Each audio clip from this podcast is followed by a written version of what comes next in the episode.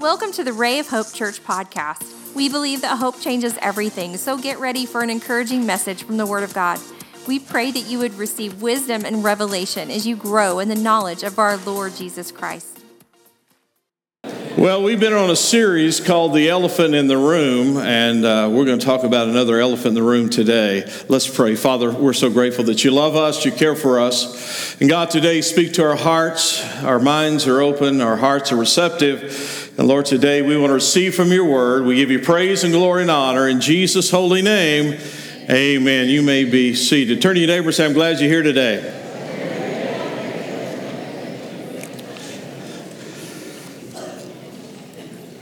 Let's talk about money today.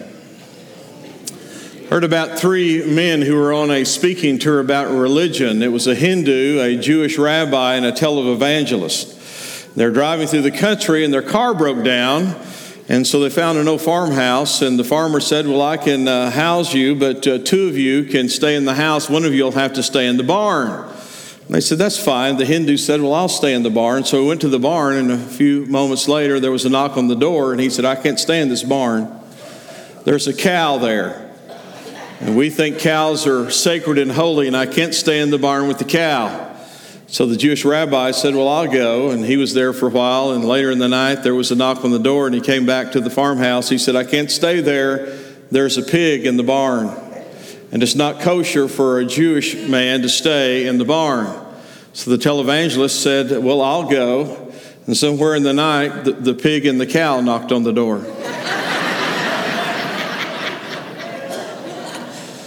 Well, how important is money to you? Well, for some people, they think that's all the church talks about is just money. And then some churches don't talk about it at all. If you don't think it's important, try to take some from your neighbor this morning. We'll see how important it is. It's interesting. Recently, I heard two things that kind of shocked me. The first one is that China is wanting some Christian businessmen to come in and talk to their business community to help them in their business. Then another article that I uh, recently saw was that the Egyptians are trying to place Christians in some key. Uh, areas of offices that deal with money and finances because of so much corruption and mishandling of funds. Um, isn't it interesting that uh, in Muslim countries and atheistic countries, they're wanting Christians to come in and help them because of their character integrity. And they know how money works according to the Word of God. I, I read a little story about a boy who was praying for $200 and he prayed and prayed, and he decided that he would write Jesus a letter and asking him for $200. So he wrote the letter, he mailed it, and the postal people saw the letter, thought it was cute that the little boy was asking Jesus for $200, and so they decided they would send it to the office of the president and see if he would do something to help this little boy get his $200. And so the president gave it to his advisors and said, Here's a cute little letter. Uh, see what you can do for this little boy. And the advisor says, Well, you know, $200 is a lot for a little kid. So they sent him 20. So the little guy got $20 back. And in his prayer, he said, Jesus, next time do not send it through Washington. He said, They kept $180 of my 200 I just got 20 back. How many of you ever felt like the little kid? Yeah, absolutely. So, money is an issue, and it's an issue for everybody here. And uh, finding the balance between what is right and what is wrong sometimes is kind of critical, and it's even duff, uh, difficult. And money is amoral. You've heard me say this for years and years and years. Money is amoral. It's either good or bad, it depends how you use it. If it's in the hands of good people, it's good. If it's uh, the hands of bad people, it can be used in a bad way. Uh, Joe Vitale said, Money in the hands of good people can do a lot of good things. Isn't that true? If we, if we have money in the hands of good people, it can do a lot of good things. So I guess we should um, ask ourselves about this issue of money. Um, what can we avoid? What can we do to be prosperous and successful. And then the next question, the big elephant in the room, is that does God want you to be prosperous and successful? Uh, recently, you may have seen an article. One of the big prosperity preachers has just come out that he's repented of his long time prosperity message, and he feels like he might be rebuked when he get to heaven by Jesus for doing the prosperity message. Now, keep this in line here and keep this in thought. Does God want you to be prosperous and successful? And the answer is yes. So don't take my word for it because I'm a preacher.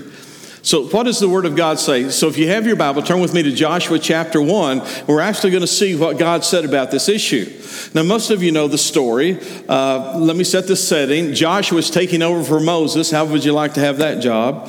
You're parting Red Seas, bringing down plagues from uh, heaven, and manna and bread from heaven, and water from rocks. And then the Lord says, Okay, Josh, you're up. Follow that act. And so Joshua's concerned about that. And so he's come to the Lord and he, he's, he's concerned about him being the leader now. And the Lord now is trying to help Joshua settle into the position. And one of the things he says, he says, As I was with Moses, so shall I be with you. So let's pick it up, verse 7. Only be strong and very courageous, that you may observe to do according to all the law which Moses, my servant, commanded you. Do not turn from it to the right hand or to the left, that you may prosper. Everybody say, prosper prosper wherever you go. This book of the law shall not depart from your mouth, but, it, but you shall meditate in it day and night, that you may observe to do according to all that is written in it. For then you will make your way prosperous, and then you will have good success. Everybody say success. So, so here, here's what we know God wants you to be prosperous, and He wants you to be successful. How many of you believe that? I believe that because that's the Word of God. Now, understand, we're not defining this by the world's view of success. We're defining this by God's view of success. So we know that God wants us to be successful. He knows that we should be prosperous. So there's some things to uh, engage with, some things to do, some things not to do. So let me just give you a few things that we should be on guard with. The first one is this don't listen to bad advice. Do not listen to bad advice. Isn't it interesting? A lot of people who are not very successful hang with people who give them unsuccessful advice. So we have to be careful that we don't get the wrong kind of advice. Uh, people who haven't seen success most likely will not be able to help you be successful. People can't tell you how to manage what they have never managed themselves. Um, we've had a lot of people over the years, and let me just uh, say this from the early 1960s, our family has raised cattle, we've planted wheat, we, we've had hay crops and different things. And we've had over the years a lot of people who have told us how to raise cattle, plant wheat, and do hay that have never raised cattle, planted wheat, or done hay and they're experts, but let me tell you where most of the experts are uh, dwelling at. They're at the coffee shop, the cafe, the convenience store, and the barber shop. I deserve a better amen than that.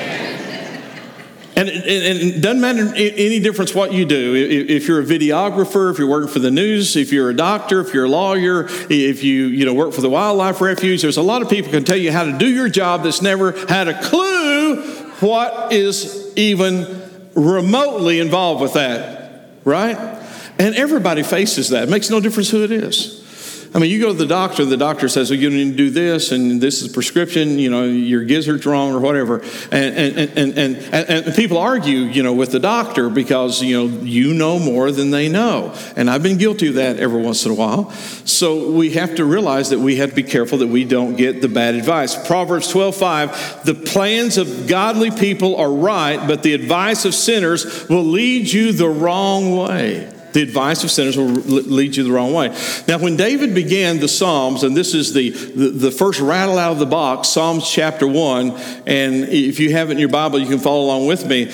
But it says, Blessed is the man who walks not in the counsel of the ungodly, but nor stands in the path of sinners, nor sits in the seat of the scornful. But his delight is in the law of the Lord, and in his law does he meditate day and night. Now let's wait for it. Here it comes. Here comes the results of doing this. Verse 3. He shall be like a tree that's planted by the water, rivers of water, that brings forth its fruit in its season, whose leaf will not wither, and whatever he does shall what? Prosper. Whatever he does shall prosper. So this is what David says. He says, Now listen, don't walk in the counsel of the ungodly, don't stand in the way of these people, nor do not sit in their place, because if you do that, then you will not prosper, you will not be fruitful. So we have to be careful what advice we're getting, especially in junior high and high school. And doesn't get any better in college. doesn't get any better when you're 30. Doesn't get any better when you're 60. And it doesn't get any better when you're 80. Let me tell you the best advice you'll get on raising kids from old maids and bachelors. Some of you get that on the way home. Here's the second thing focus on the opportunities and not the obstacles. Focus on the opportunities and not the obstacles. Because sometimes all we see is problems. But in every obstacle, there's an opportunity. Let me give you a verse. This is Ephesians chapter 5, verse 16. Make the most of every opportunity in these evil days. Make the most of every opportunity in these evil days. How many of you know we live in evil days? How many of you know 10 years ago it was evil days? How many of you know 50 years ago it was evil days? We live in a fallen world. The fallen world started in the Garden of Eden and it hadn't gotten any better since then. Matter of fact, it's gotten worse. In the last days, evil shall what? Wax worse and worse. So if you're waiting for the right time or a right opportunity, when people get right, when things get right, how many of you know you're going to be waiting till hell uh, gets cold? Because if you're going to have an opportunity, you're going to have to seize the opportunity. If you wait for everything to be right, it will never be completely right. And so, therefore, we have to seize the opportunities. Uh, Churchill said this a pessimist sees difficulty in every opportunity, an optimist sees opportunity in every difficulty. And that's really good news. Here's another one associate with the right people. Associate with the right people. I've said this many times. My parents told me birds of a feather flock together. How many of you hated to hear that when you were a kid? But you know, it really is true. 1 Corinthians 15 33, do not be deceived. Bad company ruins good morals. Proverbs 13 20, whoever walks with the wise becomes wise. The companion of fools will suffer harm. So we should be hanging out with the right people. How is it that we hang around, we gang around people who are going nowhere, and it has become a scourge to our society? People have ganged up, and it's nothing but evil. It's nothing but, you know, chaos, and therefore we're suffering that. Jim Rohn once said, he said, You are the average of the five people you spend most of the time with.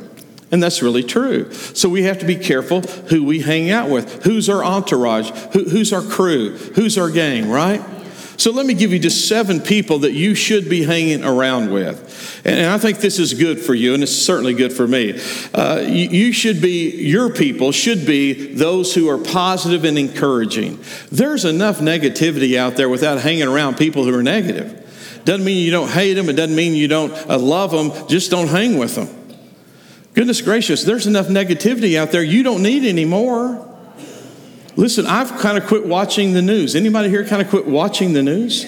I'm starting reading my news now instead of watching my news because it's just negativity over and over and over and it's feeding in your spirit it's feeding in your soul it's feeding in your life. So i'm quit watching some of that because i don't want to feast on the negativity. So you need to be around people who are positive and encouraging. Number two people who believe in you.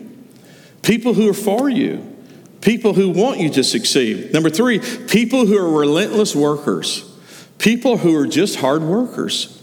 Now, I know, you know, I, am you know, just sharing some things that are just very easily gleaned, you know, from what we would think is the simplicity of life. But I'm going to tell you, some people just not getting it today. Can I hear an amen? So, people who are relentless workers. Number four, people who have dreams, visions, and goals. They're going somewhere. They're believing for things, they're, they're setting goals. And so, if you don't set a goal, I'll guarantee you, you'll probably hit it. So, people who have dreams, visions, and goals. Number five, people that you can ask questions, you can model and imitate in your life. Number six, people who have godly character and integrity. You know, talent may get you there, but if you don't have integrity and character, you won't stay there. A lot of smart, rich people have done dumb stuff and they have got into situations that their notoriety, even their fortune and their success has tumbled back down because of the lack of character and integrity. And so we need to have people in our life that have character and integrity. Number seven, people that have had some successes. So if they've had some success, maybe they can share with you how to have some success. So we need those kind of people in our life. Here's another one. Don't be lazy. Say that with me very loud. Don't be lazy. If you didn't say that, maybe you were lazy. Don't be lazy. Proverbs 10 and 4 A slack hand causes poverty, but the hand of the diligent makes rich. Another translation Lazy people are soon poor, hard workers get rich. There's a reason people are poor. I want to say this again. There is a reason people are poor. And I know you're probably not going to like what I'm going to say in this point, but I'm going to say it anyway. Proverbs 14 23 All hard work brings a profit, but mere talk leads only to poverty. In America, we think because we talked about it, we did it. Isn't that true? And lazy people have a sense of entitlement. Who's going to do this for me? Who's going to do this for me? Who's going to do this for me? Out of the people, and th- this is an odd statistic, I researched it, out of the people who can work, out of the people who can work, only 61% of the people who can work do work. Now, listen, I'm not talking about those who are disabled. I'm not talking about widows. I'm not talking about retirees. I'm talking about only 61% of the people who can work do work, which means 39% of the people in America who could work just don't work. And you say, well, Pastor, you know, we need to help, and it's very biblical. We need to help the widow and the orphan and those who, you know, are compromised, and we should. As a church, we do. We do that every week. I don't know if you know that. We do that every week. We send thousands of dollars to missions around the world. We do this all the time. But just in case that you get hung up, well, you know, we need to help the, the orphan and the fatherless and the widows and those who are disabled and those who are compromised. Yes, we should. But there's other verses in the Bible says, if you don't work, you don't eat. Now, should we have a safety net? Yes, we should. And you know, I, am not against helping people. There's a huge amount of people who are on welfare that need that. And even those folks who say, you know, I'm just not getting by, you know, I'm just poor, uh, here's something else that you can chew on as you go home today. If you're on welfare today, you're in the top 20% of wage earners in the world. If you've ever been to a third world country, and many of you have, there are people in Mexico and Guatemala and Honduras and Peru and all through South America. There are people in Africa and India and China and Russia and Eastern Europe that don't make nearly a portion or percentage of what people in America on welfare make. So let me give you a perspective. Even if you're on government subsidy, you are in the top 20% of income bracket of the world. Not in the United States, but of the world, because there's people working for a dollar a day, $5 a day, 10 cents an hour. There are billions of people that are compromised that don't even hardly eke out a living. And sometimes we complain because we're not making it like we think we should when the rest of the world is really struggling. So we need not to be lazy. Somebody say amen. Now let's shift gears. Everybody say amen. amen. I'm ready to shift with you. So, four things we need to understand about money. Four things we need to understand about how this process works. Here's number one we need to understand who owns what. We need to understand who owns what. And here's the verse that's going to help you. This is Psalm 24, verse 1, a psalm of David. The earth is the Lord's and all its fullness, the world and those who dwell therein. This is what the Bible says God owns everything in the world. He owns everybody in the world. And if there's anything in the world, He owns it. So if I say, Who owns what? You don't own squat.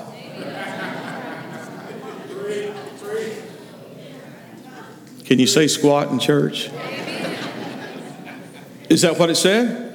The earth, the fullness of the earth, everybody who's in the earth, everything that's in the earth is belonging to who? The Lord. Why? He created it. it it's all His. So I have to understand who owns what. He owns everything. Which brings me to number two, I have to understand where I fit in in this equation. Where do I fit in that? If he owns everything, then how do I fit in? So, how do you fit in? I'm glad you asked me. I'm going to tell you. You and I are stewards. It's a biblical term. We're stewards. It's found in the Bible. Uh, Paul says we're stewards of the mysteries of God. We're stewards of the things of God. If God owns everything, if the cattle on the thousand hills is his, not only does he own the cattle, he owns the hills the cattle are on, right? So the earth and the fullness of the earth is his. Everybody in the earth, everything on the earth is the Lord's. So now I understand that I am a steward. And a steward doesn't own anything, the steward is given everything to use it and to increase it. The steward is to use it and increase it. And so, therefore, that's what we do. Matt, come up here and help me. Matt helped me in the early service. To understand the stewardship of God, we have to realize there's a fiduciary uh, contract, if you will, between us and God. Banks know this because if I give Matt a $100 bill, and I was just so lucky I had one in my billfold today. If I give him a $100 bill and I say, man, I want you to hold that for me, you know, keep it in safekeeping, I'm going to come back for it later. And so let's say a few months go by and I come back to Matt and said, Matt, I'd like to have my $100 bill. And he says, well, well Pastor Mike, uh, Mary and I went out to eat the other night and, uh, you know, we went to Oklahoma City, went to the movies, and, uh, you know, here's your change. How many of you know that's not very good responsibility? But see, here's the deal if I put money in the bank, how many of you expect to get it back out? Okay, half of you expect to get it out. Brad, that's a good deal. You're a banker, so it's good for you. But if the Lord owns everything, what's He done? He's given it to you, to, to you and I. He gave it to Matt, and He says, "Now keep this and do what's right with it." So if, if I give it to Matt and he uses it irresponsibly and then I, I need it later and, and I ask for it back and he gives me the change, how many of that just doesn't work? So I have to understand I'm a steward. I'm just holding what God's given me. But he has given me the opportunity to take what he's given me and not only hold it, but what? Increase it. Increase it. Give Matt a hand. Thank you, Matt.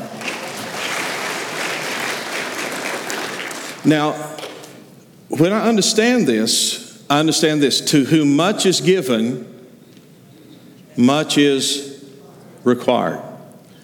So, to whom much is given, much is required. So, what does that mean? It means there's greater responsibility, there's greater obligation, and there's greater opposition. I think you'll agree with me. Everybody's out to get your money. Everybody's out to get your money. Advertisements galore, wanting you to buy things you don't even need. And then you buy it and you don't ever use it. How many of you have apps on your phone you haven't used in a long, long time? I'm going to hold up both hands. How many of you got things you just absolutely had to have? It's in the back of the closet, you don't ever use it anymore. Me too. I mean, th- there's this appetite. The, the culture's creating, you need this, you need this, you need this, you need this, you need this. And so, therefore, we're, we're not very responsible to whom much is given, what much is required. So, we have to be, you know, obligated to understand that. We have to have greater responsibility. And there's also greater opposition because people and things are after your money. Now, when we say that there is greater responsibility, in this parable that Jesus gives, there are some servants, some employees, and the master comes along and he gives some talents out. He gives some things out. He gives one, five, one, two, one, one. How many of you remember the, the parable? He gives the one five, and he gives the one two, the one one, and he expected each one to do something with what he gave them. God has given everybody here something. You have a talent, you have a gift, you have things, you're going to have things. You have a life that He wants you to increase and multiply and then give back to Him more than He ever gave to you. And He put that ability in every person here. Everybody has that ability. So we're not leaving today to say, well, what, did He do? Everybody here has that ability. You know, just like we saw today, there are people who can play and sing. I'm looking here at Brenna, who's a beautiful singer who's visiting with us today. And, and some of you can work hard. Some of you are entrepreneurs. Some of you have offices. Some of you have things that, you know, I in no way can do. And God blessed you with that. And maybe He blessed me with something. So He says, okay, Mike, what I gave you, you steward it, you take it, you multiply. So we have to understand who owns what. I don't own squat. I have to understand that I fit into this equation as a steward. Third thing, I have to understand the law of sowing and reaping. The law of sowing and reaping. Now, when I say that, it applies to everybody. I don't know if you know who Derek Carr is. Does, anybody know who Derek Carr is? Okay, a few of you do know who, most of you don't know. Derek Carr is the quarterback for the Oakland Raiders. Derek Carr has a salary that's in the top 10 of quarterbacks in the NFL. He makes $25 million a year. So his signing was for $125 million. This does not count his endorsements or all the other stuff he does, which brings in millions of dollars. But just his salary from the Oakland Raiders NFL team is $25 million a year. How many, of you would like to have an income of $25 million a year? Okay, if you lie, you fry. Okay. I'm holding my hand up. So, he, he signs with the Raiders, $25 million a year. He was, he was interviewed by CBS, and I want to read part of the interview. So, $25 million a year, and this is what he said the first thing I'll do is pay my tithe. The first thing I'll do is pay my tithe. Like I have done since I received my first $700 in scholarship to go to college.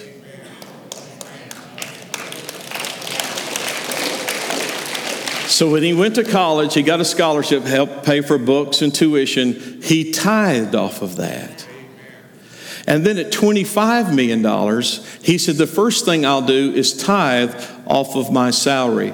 He said, The next thing I'll do is buy my wife something nice. What a wise man. what a wise man. But then he said something that really made me smile in the CBS interview. He said, My wife is still clipping coupons. How many of you know if you've been there and you've lived a certain way, even when it gets better, you're still doing some of the same things you did before because that's what you did to get through? Come on, somebody say amen. He said, The first thing I'm doing, is I'm going to tithe. I'm going to buy my tithe. I'm going to buy my wife something nice, and then I'm going to tell her she can quit clipping coupons. We understand the law of sowing and reaping.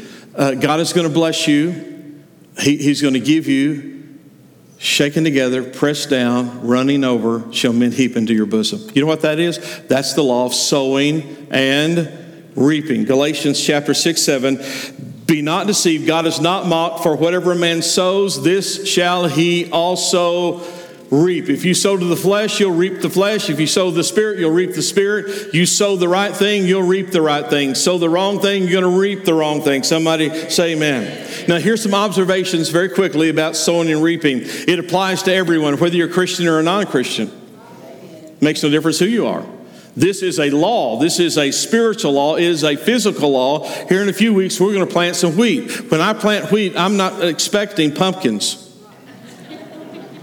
Not be nice, but I'm not expecting pumpkins. When I plant wheat, guess what I think I'm going to harvest? I'm going to harvest some wheat. If you're planting beans, you're not going to harvest corn. It is the law of sowing and reaping. It applies to everyone. We reap what we sow, we reap more than we sow. So when you sow something, as you did today, and as you may this week or next week or whatever, then by the word of God, you can expect by faith that you're going to reap more than you sown. That's the law of God. That's not my law. It's not your law. It's the law of God. It's what the word says. When Noah stepped off the ark, and this thing about the flood is over, this is what the Lord said. He said, Seed time and harvest will continue to the end of the world. Some people say, well, it ended at, the old covenant. Honey, it's going to it's going to still be here at the end of the world, seed time and harvest. So it applies to everyone. You're going to reap what you sow. You're going to reap more than you've sown, and you reap later than you've sown. For me to go out and plant wheat here in a few weeks and pull the tractor in and walk out to the field and say, Where's the wheat? How come it hadn't come up yet? How many of you would say, Pastor needs an examination?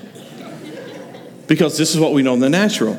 It takes a while for the seed in good ground to germinate, have roots, and even though we don't see it, something's going on. Something is going on outside of your sight, something is going on underground, and one day you will see it come to fruition and you'll see it spring up. And you will reap more than you sow. And here's the last one, the fourth one.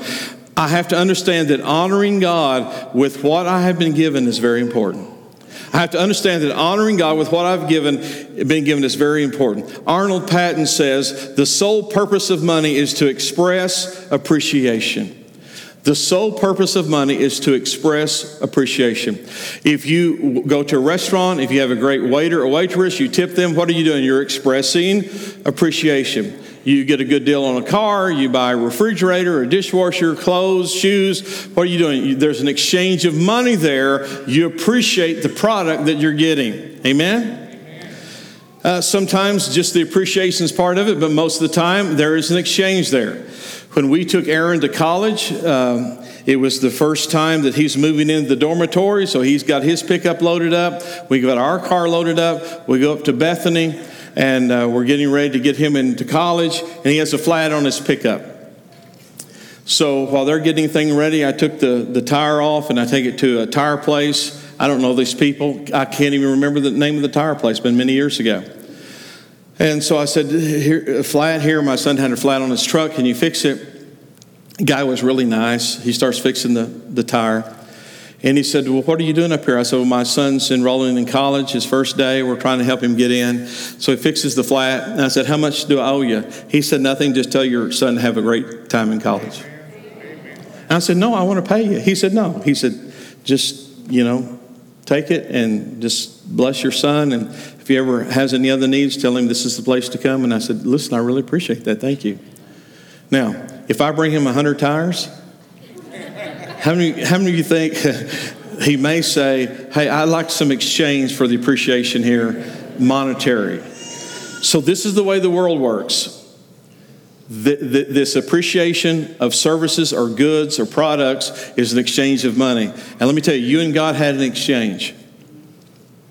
And he uses a term here that we use all the time. It's one of the most memorized verses in the Bible. For God so loved the world that he gave. Say that with me. That he gave. You can give without loving, but you cannot love without giving. In this exchange of our salvation, it's because God loved us that he gave his only begotten Son. There was an exchange there. It's value being exchanged. And goodness gracious, the value of the Son of God for people like me, and the value of the Son of God for people like you. Now, let, us end on this because this is what you're going to ask. This is the elephant in the room. But, Pastor, there are people who, who don't care a flip about sowing and reaping. They don't care about honoring God.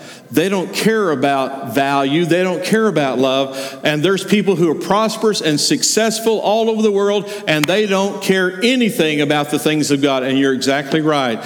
But let me give you a line here. Let me give you a line. You take it home with you. Are people wealthy or are they healthy wealthy? There's a lot of people wealthy, but they're not healthy wealthy.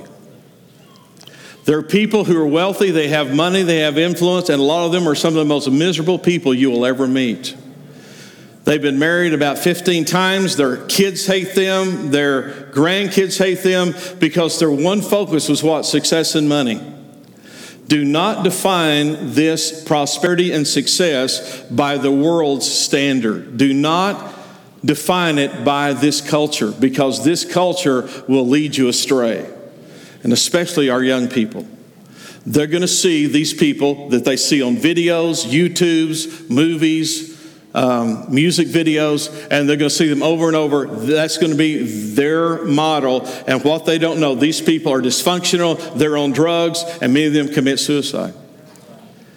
Now, that doesn't mean that people don't have issues with things that obviously our heart goes out to, and you never can get into somebody's mind. And so we're not going to be judgmental to them. Can I hear an amen? amen. But let, let me say, a lot of these people that our young people are attracted to, they may be wealthy, but here's the question are they healthy wealthy? What's their family life like? What's their marriage like? What's their children like? What's their grandchildren like? What's their private life like? Can they function? And many of them are totally dysfunctional. And only we see just snippets of their life, and we see the wealth, but we don't see the health or the lack thereof. So I have to understand that honoring God with what we have been given is very, very important. And this is what God is saying Everything is mine. Everything is mine. I own it all. I'm going to give it to you, and I'll bless you for a dime. I'll bless you for a dime. And there's going to be some of you say, Pastor, that's just old law. And let me tell you, that never started under the law. That started by faith. Abraham was blessed to be a blessing. And you and I are blessed to be a blessing. And you will be so much happier if you will take the blessing and not only use it for yourself, but be a blessing to somebody else. We are blessed to be a blessing. Say that with me. We are blessed to be a blessing. And one of the greatest blessings you will ever have is to know the one who blesses you. We're not in it because of what we can get, we're in it for the one who is the giver. It's not just the gift, it's the giver. And the giver is Almighty God. Bow your head with me. We are so thankful you joined us today. We would love to hear from you at Ray of Hope Podcast at gmail.com. Let us know how you were encouraged and how we can pray for you. Remember, Christ in you is the hope of glory, and hope changes everything.